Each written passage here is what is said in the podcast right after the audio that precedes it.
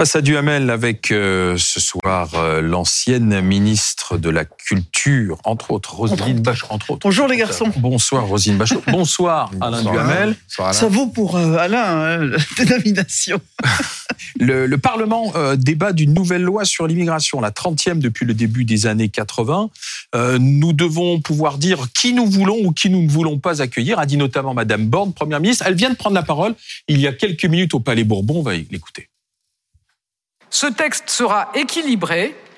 Nous restons fidèles à nos valeurs et à notre volonté d'intégrer, mais on ne peut intégrer dignement que si notre droit est respecté fermement. L'immigration zéro n'est ni souhaitable ni possible, pas plus réaliste que ne l'est une immigration dérégulée.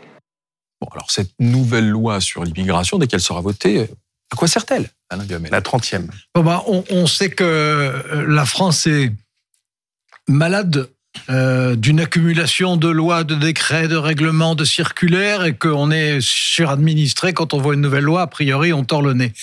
En l'occurrence, c'est une loi qui est assez originale. Elle n'est pas parfaite à mes yeux, mais elle est assez originale, dans la mesure où c'est une loi qui est essentiellement une loi de simplification et d'accélération.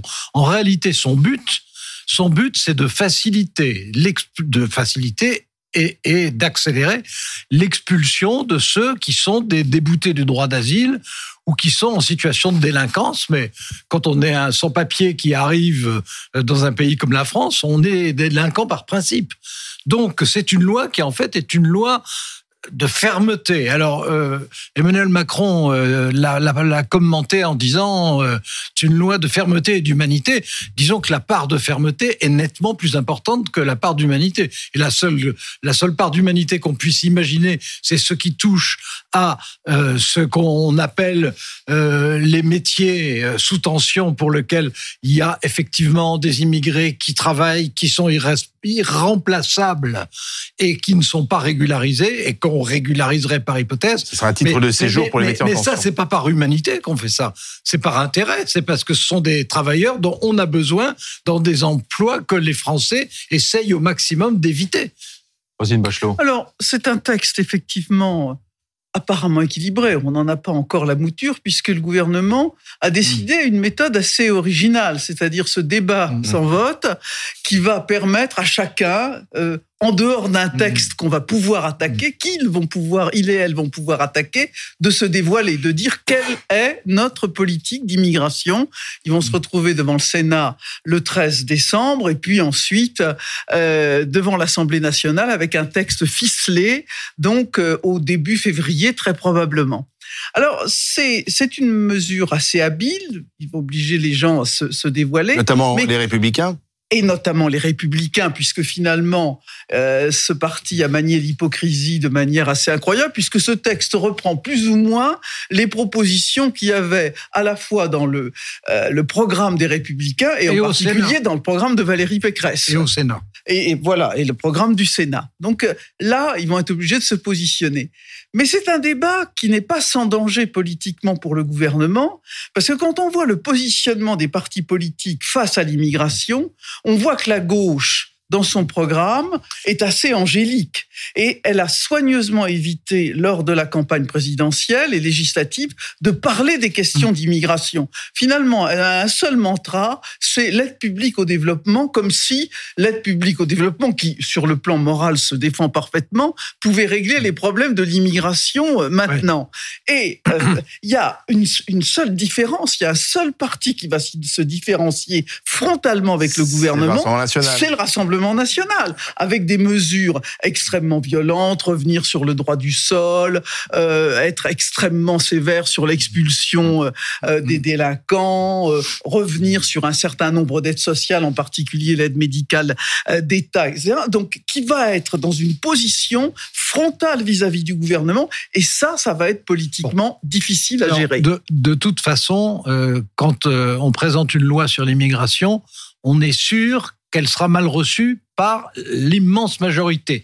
D'abord des Français qui considèrent qu'on n'en fait pas assez dans ce domaine, 70%, c'est spectaculaire. Vous avez raison. Et ensuite des partis politiques. Parce qu'il est évident que la gauche trouvera toujours que c'est trop répressif et que la droite trouvera toujours que ça ne l'est pas assez.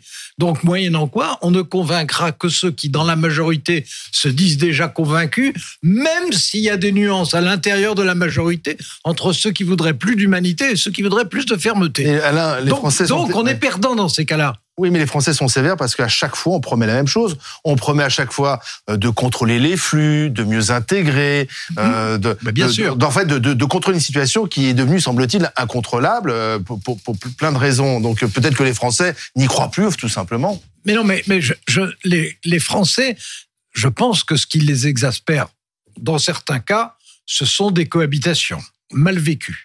Bon, mais dans la plupart des cas, ça n'est pas ça. Dans la plupart des cas, c'est un sentiment à la fois d'impuissance et en même temps de perte d'identité. Bon, et c'est pour ça que je dis, de toute façon, faire une loi dans ce domaine, c'est quelquefois utile, mais c'est toujours sacrificiel. On est toujours perdant à la fin.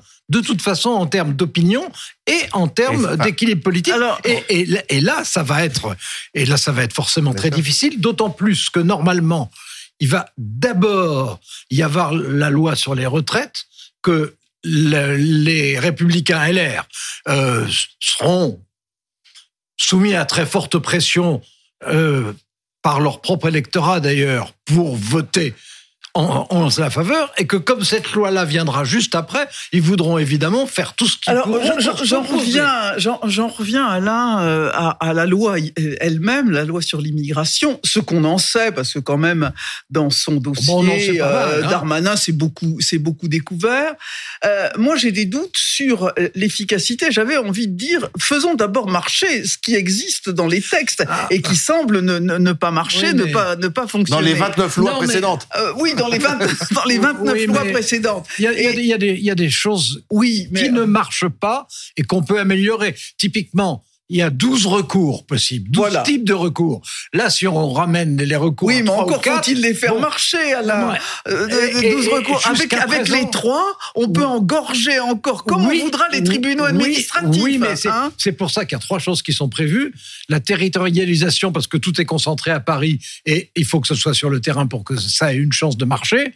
Bon, deuxièmement, l'accélération, c'est-à-dire au lieu de dire vous avez 15 jours pour déposer un recours, si c'est 24 ou 48 heures, c'est évidemment plus difficile. Et la troisième chose, c'est la mise en œuvre. Mais je ne veux... Une fois qu'on aura proclamé l'OQTF, je suis pas en train de vous dire... Et qu'on aura un recours... Alors, on territorialise les CNDA, encore faut-il leur donner les fameuses commissions nationales du droit d'asile, on va territorialiser, encore faut-il leur donner moyens à ces gens-là. Il y a une chose. Dans votre sens, à l'instant, Gérald Darmanin, à l'Assemblée nationale, dit « trop de règles ». Empêche d'expulser notamment les criminels étrangers de France. Voilà. Donc, il y a effectivement trop de recours. Il en reste quand même des règles. Non, mais de toute façon... Et heureusement, d'ailleurs. Puisque ça ne marche pas. Si ça ne marche pas... Du moins, ça marche très, très mal. Oui, enfin, écoutez, ça ne marche pas. Voilà. Et là, ça va marcher ou pas ? Non, mais je ne suis pas en train de vous dire on a trouvé le système idéal. Je préfère... Donc, il y aura une 31e loi l'année prochaine. Non, mais ce que je veux dire, c'est qu'en réalité, là, il s'agit de recettes pratiques pour rendre... plus efficace, ce qui, pour l'instant, ne marche pas. Je veux dire, si on disait ça marche pas, donc on ne fait plus rien, on abandonne. Qu'est-ce que tout le monde dirait ? Alors, prenons l'exemple des OQTF, par exemple. J'entendais Benoît Hamon, qui travaille maintenant dans une ONG qui accueille les migrants et qui essaie de les intégrer. Il disait, en fait, les OQTF, on en délivre finalement à chaque fois, dès qu'on tombe sur un étranger sans papier, et forcément, on n'arrive pas à l'exécuter, et donc on a un taux de réussite très bas. Les Allemands ne font pas comme ça. Les Allemands, non, ils donnent beaucoup moins d'OQTF, ils ont de meilleurs résultats. Alors, quelle est la meilleure méthode, Roselyne Bachelot ? Multiplier les OQTF n'est sans doute pas une bonne solution. Avoir développé des procédures qui protègent les droits humains, c'est quand même pas a priori moralement. En tout cas, c'est la tradition française. Et c'est la tradition surtout française. Quand ça tombe sur des gens qui travaillent. Essayez de simplifier, de réduire de 12 à 3 les possibilités de contentieux. Pourquoi pas ? Moi, je pense qu'à terme, ce sera tout à fait inefficace parce qu'il y a des cabinets d'avocats qui se sont spécialisés là-dedans et qui font leur miel de tout ça. Moi, j'attends de voir. Il y a une grande différence entre la méthode allemande et la méthode française. C'est les Allemands, pas simplement les dirigeants, le peuple. Et persuadés qu'ils ont besoin d'immigrer. Bon, il y a 20, il y a mais vous avez vu leur taux de démographie. Je l'ai vu. Un pays très vieillissant. Oui, mais c'est l'état d'esprit des populations est exactement à l'opposé de la nôtre. Les Français trouvent qu'il y a trop d'immigrés, les Allemands trouvent qu'à la limite, il n'y a pas assez d'immigrés. Ensuite, ils font, pour les intégrer, des efforts dont on n'a pas forcément envie, puisque leur idée maintenant, c'est de les naturaliser au maximum. C'est ce que veut la NUPES. De leur donner la nationalité. Bon, si en France, on faisait une campagne, le gouvernement faisait une campagne en disant « Bonne nouvelle, on va donner la nationalité à tous ceux qui sont sur notre territoire », les gens hurleraient.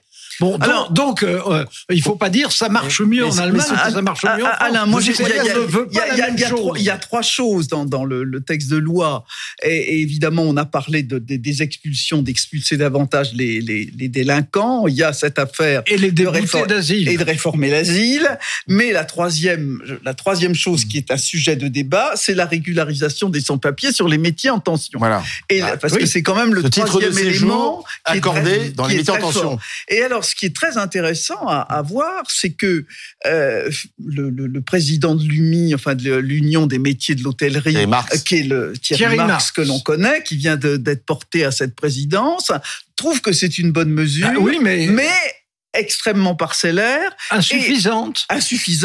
Mais d'un côté aussi, et c'est très curieux de voir que à la fois le Rassemblement national et la gauche se retrouvent en disant c'est une trappe à bas salaire sur cette affaire, sur ces métiers de l'hôtellerie et de la restauration qui pour l'instant ne sont pas concernés par la notion de métier en tension, mais ça devrait changer. C'est là qu'on trouve le plus. C'est là qu'on, vous avez raison, c'est là qu'on le trouve le plus. Titre, et là, on voit bien que la solution là-dedans, c'est peut-être de régulariser, mais c'est surtout de faire de vraies politiques à la fois sur les conditions de travail et sur les salaires dans ces métiers-là qui sont absolument pas convenables. Non, mais alors ça, que ceux qui travaillent dans ce secteur soient dans des situations très difficiles et en particulier les travailleurs immigrés, je vais pas discuter parce que c'est l'évidence, ça. Bon. En fait, ce qui est proposé est très restrictif, puisque c'est valable pour un an, qui peut être renouvelable, mais qui a besoin d'être renouvelé. Et qui n'ouvre pas droit au groupement familial. Exactement. Donc, c'est extraordinairement restrictif. Et ce qu'il faut bien avoir, parce que très souvent, on dit, en gros, LR et le patronat, ça va dans la même direction. Mais là, ce sont des chefs d'entreprise, et pas seulement du tout en matière d'hôtellerie, de café, de restaurant, qui ont besoin d'une main-d'œuvre pour des postes. Et c'est ça qui est essentiel. Oui, mais dont les Français ne veulent pas. Oui, mais c'est très bizarre aussi.